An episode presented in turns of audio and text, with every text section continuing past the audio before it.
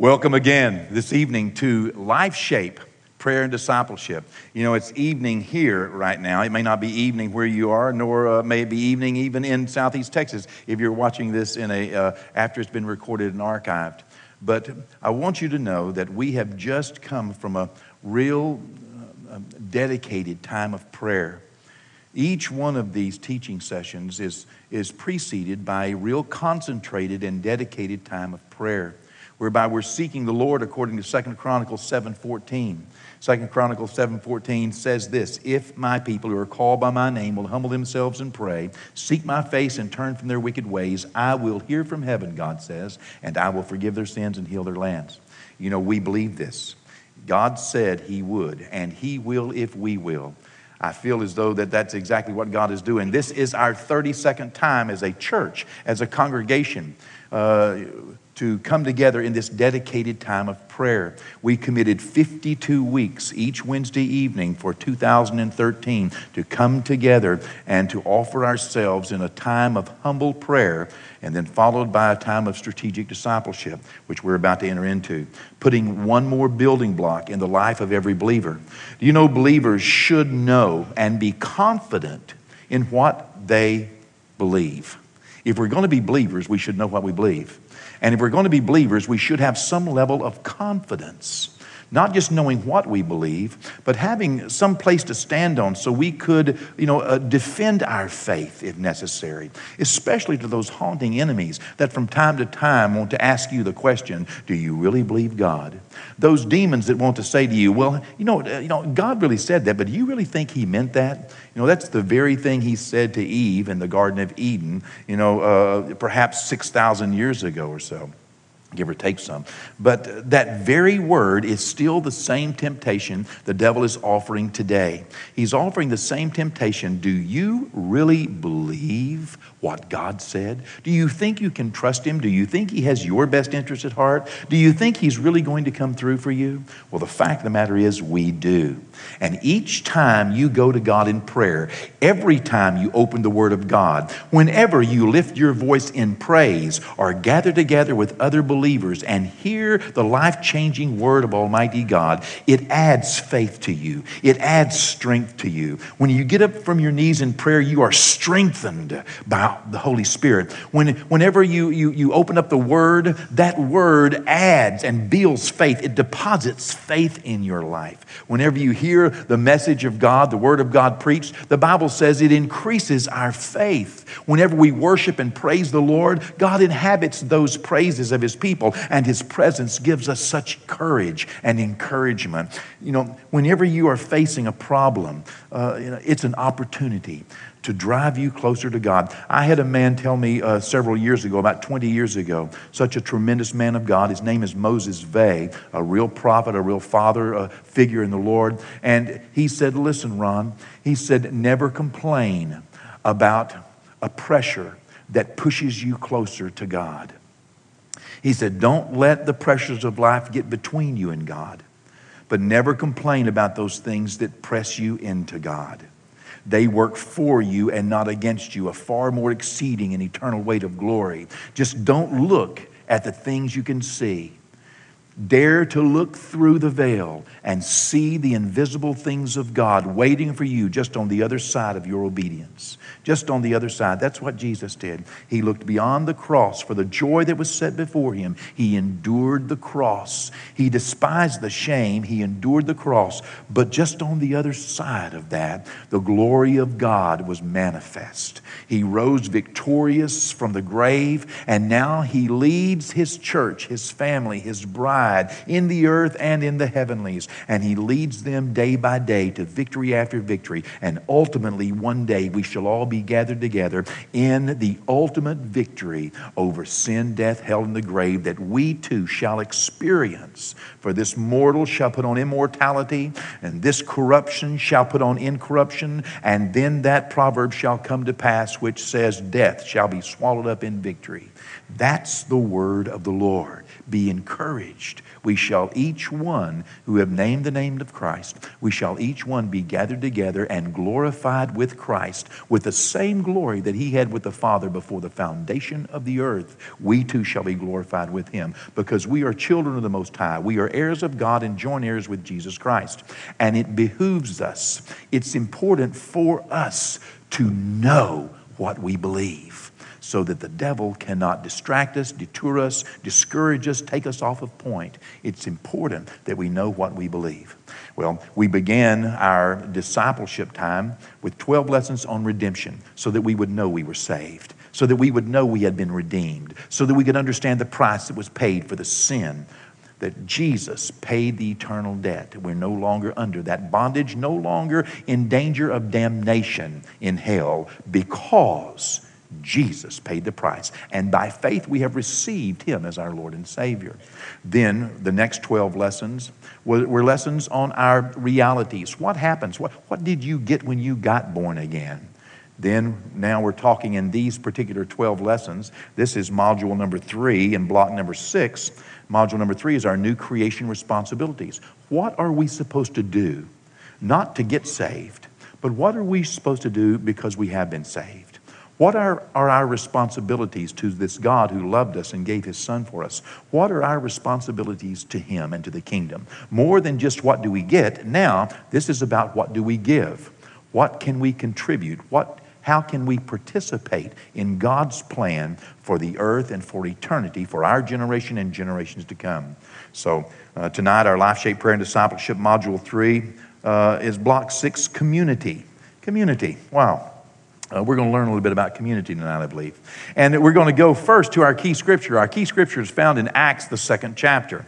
In Acts chapter 2, uh, verse 44 specifically, reading from the New King James Version, says this now, all who believed were together and had all things in common. All who believed were together and had all things in common. Hold that thought just a moment while I tell you about the book of Acts. The book of Acts is a very well researched and meticulously documented account of the Holy Spirit working in and through believers in the first century church, in the very first church that ever existed. Some people might imagine, and some people even call, it may even be in your Bible written down, Acts of the Apostles. But uh, perhaps it might be more rightly understood to entitle that, and by the way, that was not entitled by, by, uh, uh, by inspiration of, of, of the Holy Spirit. That's not the Word of God, it is an entitlement that was placed later. Instead of just it relegating um, Acts to the Acts of the Apostles, perhaps it would be more accurately understood to call it the Acts of the Holy Spirit. Those things which the Holy Spirit was doing in and through believers.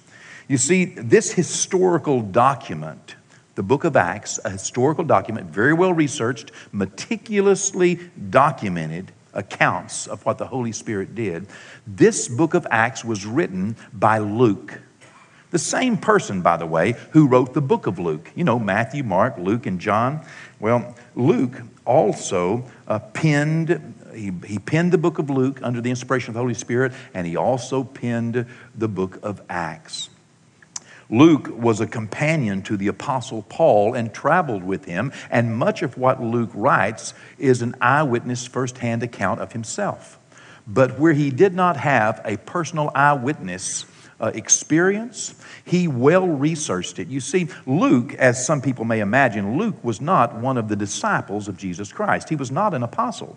You know, many people just imagine, they, they, they, they haven't studied it, but they imagine Matthew, Mark, Luke, and John were Jesus' disciples. Four of it, no, no, they weren't. You know, Mark was not one of his disciples, and, and uh, you know, Matthew was, and John was, but Luke was not either. In fact, Luke was not even a Jew. Luke was a Gentile. He was a Gentile medical doctor. He was a physician by trade, a well trained trusted and well beloved physician. And Luke took it upon himself after having been born again, after having come to the saving knowledge of Jesus Christ and the life change that took place in his life. Well, then, uh, you know, he, he, he's the only Gentile that wrote anything in the New Testament. I mean, he's, he's, he's, he's, he's uh, you know, pretty well thought of and very highly respected because of his research and because of him being chosen by God to document the acts that Jesus did while in his earthly ministry from birth at Bethlehem to, to death, burial, and resurrection in Jerusalem at Calvary and, and ascension. He documented that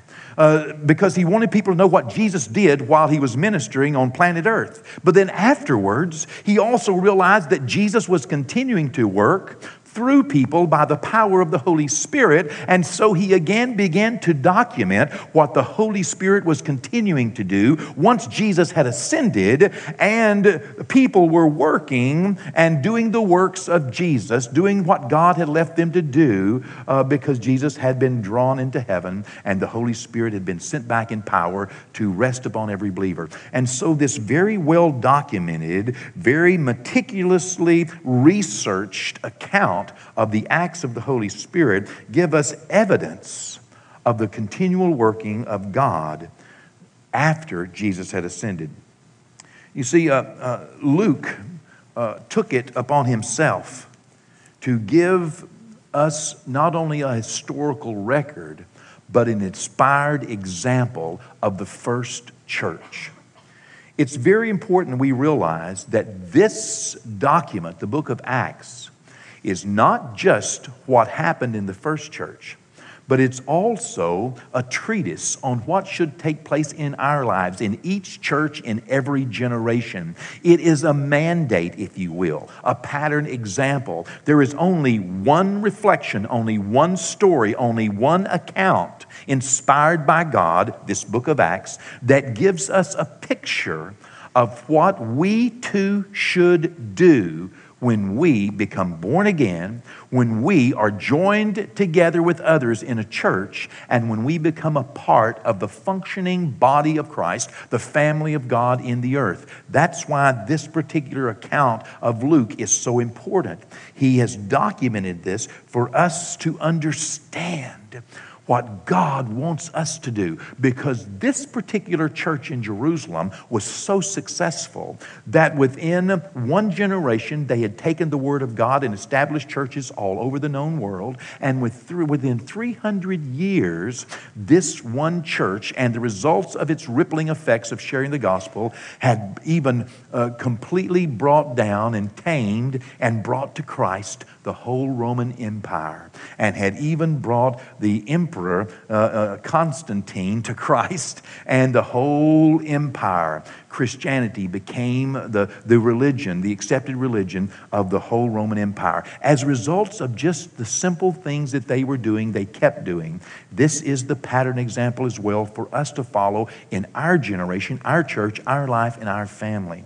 And that's one of the reasons why it is so important. Uh, our key scripture reveals, by the way, the mindset of those early believers, those very first who believed in Jesus Christ as Lord and Savior, those very first people to get born again, those very first people to begin that first church in Jerusalem and join together. The book of Acts, Acts, the second chapter, verse 44, reveals their mindset. It, it shows us their heart, and it's a true heart of unity. Uh, to help explain this, this, this heart and this mind, as we read in our key scripture, that, that they uh, you know, were all together and that they had all things in common. Uh, to help explain the heart, the mind, and the attitude of these first Christians, uh, let me use uh, uh, we're going to use the word community tonight, okay? And community, basically, if we break it down in its English spelling uh, as though it were phonetically derived from two other words. We would see clearly the indication of this common unity. A common unity among believers. A unity that should be common among believers. They were all together, Acts 2 says, in one in one place. You read in Acts chapter 2 and in, uh, in, in the early verses, they were all together in one accord. Here it says that they were all together and they had all things in common. Do you know this word together specifically means a place? They were all in one place. They were gathered together all in one place. They were in one accord, they were in unity, and they had all things in common. They were experiencing a common unity. This portrays a shared togetherness a shared togetherness on a spiritual level.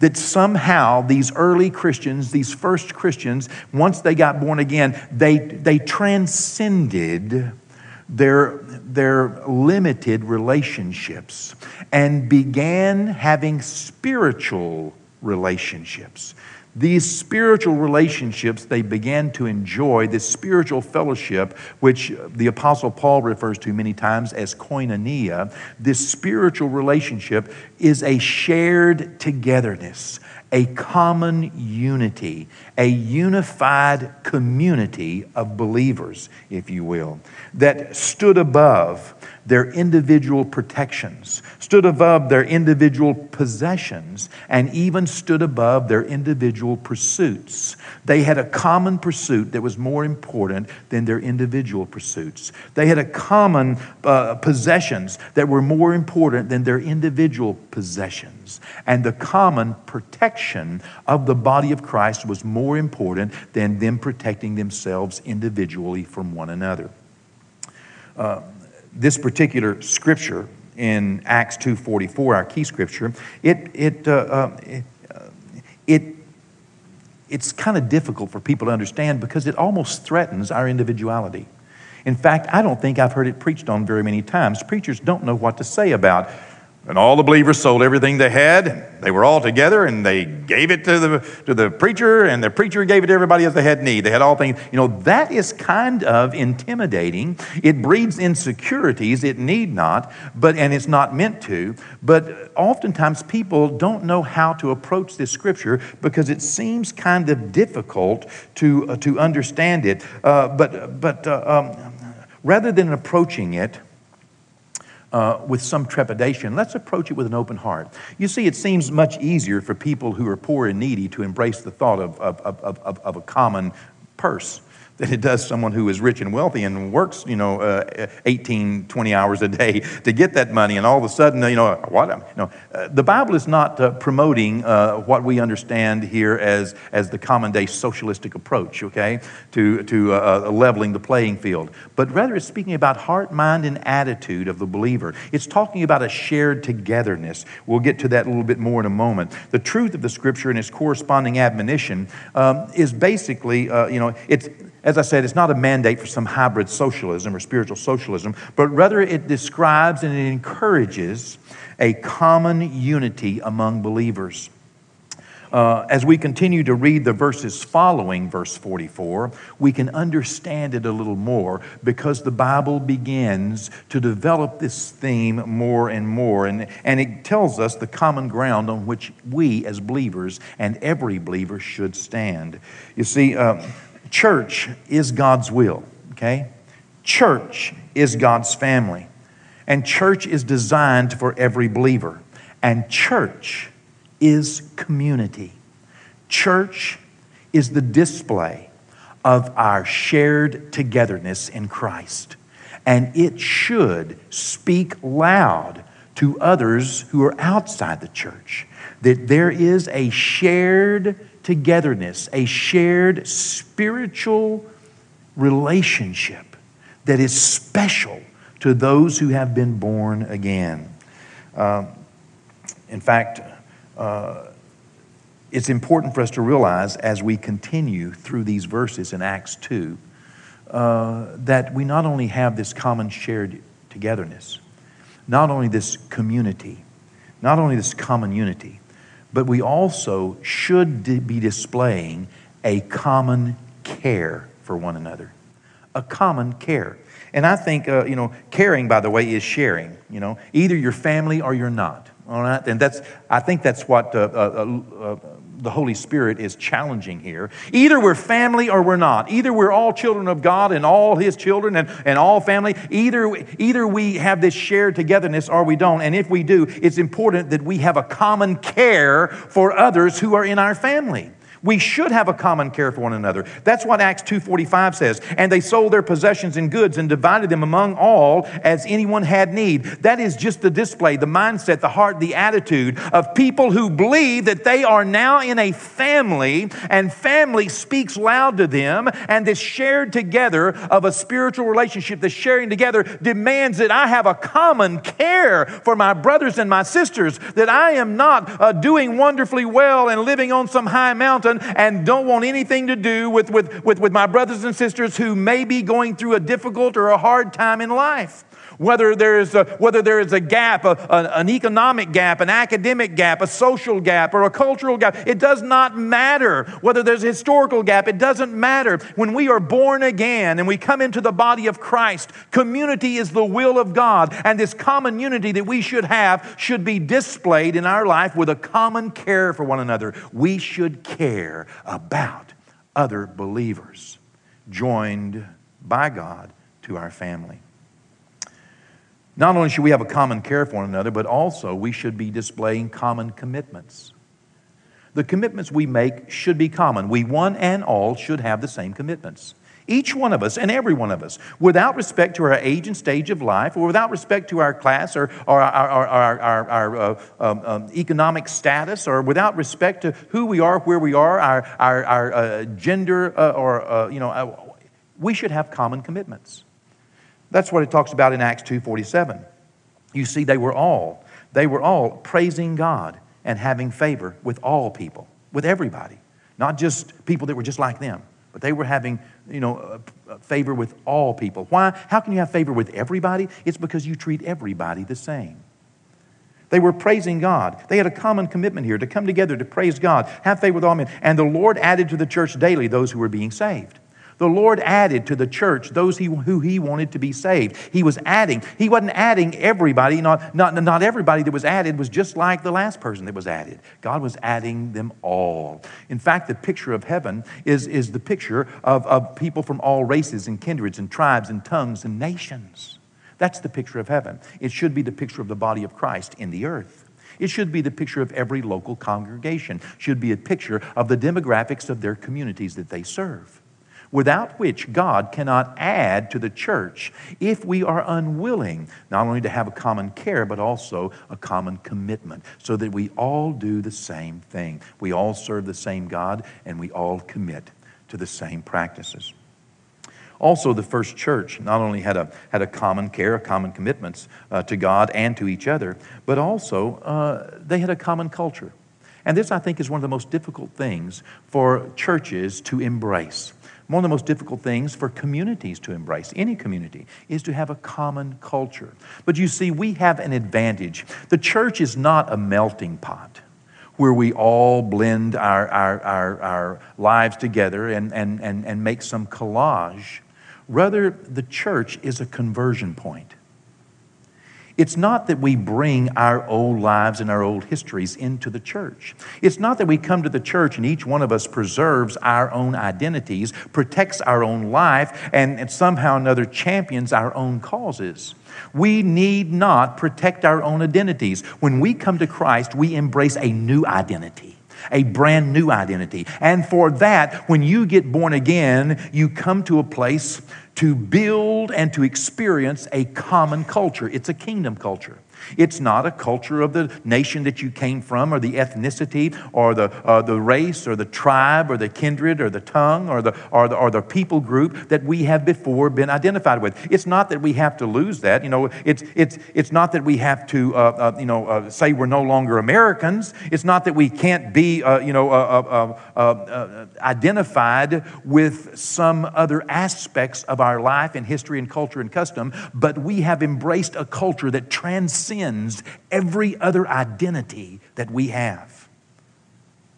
We cannot come to Christ and set apart, championing our own identities above the identity we have just received in Christ. As a new creature in Christ Jesus, old things pass away, all things become new, and all things are of God. We are children of God with a kingdom culture. Uh, the kingdom culture which stands above class and citizenship and ethnicity and economy and history and stands above our ego. A common culture not a blended culture as such. Although we, we respect every culture, yet we identify with Christ above every other facet of life. That's what the first church was doing. No matter where they were from and, and what language they had spoke before they came to Christ, they embraced the opportunity to identify with him above every other aspect of life. And when they did that, then they became the body of Christ. Uh, we embrace a new identity, I said. You know, we're, we're, we're, we're nice and kind to everyone, and, and we like all people, uh, even those who are not like us. When we do that, it opens up the door for God to add to us. Well, tonight this moves us to our important points, okay? And uh, my, how time flies. Uh, it doesn't seem like we have been going now for 25 minutes, but I just counted down on my clock to zero. So I have to do these important points rather quickly, okay? Important point number one God wants every believer to have a church home. It is the will of God that every believer have a local church home to which they are committed. Acts 2:44 says, "Now all who believed were together." That means they were in one place. That means that they were there with purpose. It was their place. They were together in that one place. It's important to God. You see, we're together literally means we're in the same place. It's important that every believer understand and embrace that God, the fact that God wants you to have a local family, a local church home to which you are committed. Important point number two church is a community of believers joined together by God. God's the one that joins us to a church family. We don't just pick a church family because it's, you know, perfect or because it's, you know, for one reason or another. God joins us. God often joins us to church families that we like and identify with. Sometimes He doesn't. I've often instructed people that if you happen to find the perfect church, don't join it, you will mess it up. Okay? Uh, that's the way it works. We are a family. And God spoke to me this week and said that He buys the whole package. I wasn't sure exactly what He meant, but I wrote it down. Later, I came to understand in an application that when God bought me, when He bought me with the blood of Christ, when He purchased me and redeemed me, He bought the whole package. He bought all that I was, all that I am, and all that I will be. He bought and bought into all I'm ever going to do. You know, He calls me His child even before I mess up. It's like the children. Whenever we have children, we buy the whole package. We get the whole package with every child. Not every one of them is alike, just exact, exactly like the others. But we buy, we love, we appreciate, and we uh, embrace the whole package. He, he, was talking to me about me. Isn't that neat? God, God. Uh, I was telling the Lord how. Uh, I'll just tell you. I was telling the Lord how, how, uh, you know, uh, how I wished I was better. How I wished I could do more for him. How I wished I would, you know. And and uh, he told me he bought the whole package. So I guess he was agreeing that maybe I'm not perfect, but but that's okay with him. You know, he loves me anyway. Isn't that great? Uh, number three, our, our last important point. Um, it is every believer's responsibility to develop and demonstrate, number one, a common care for one another, a common commitment to one another, and a common culture with one another. You see, that is our responsibility to develop and to demonstrate a common care, a common commitment, and a common culture. That's community, okay? And God has called us to be community. God wants us to build His family as a community of believers in every city, in every town, in every village, in every nation of the world. That's our responsibility.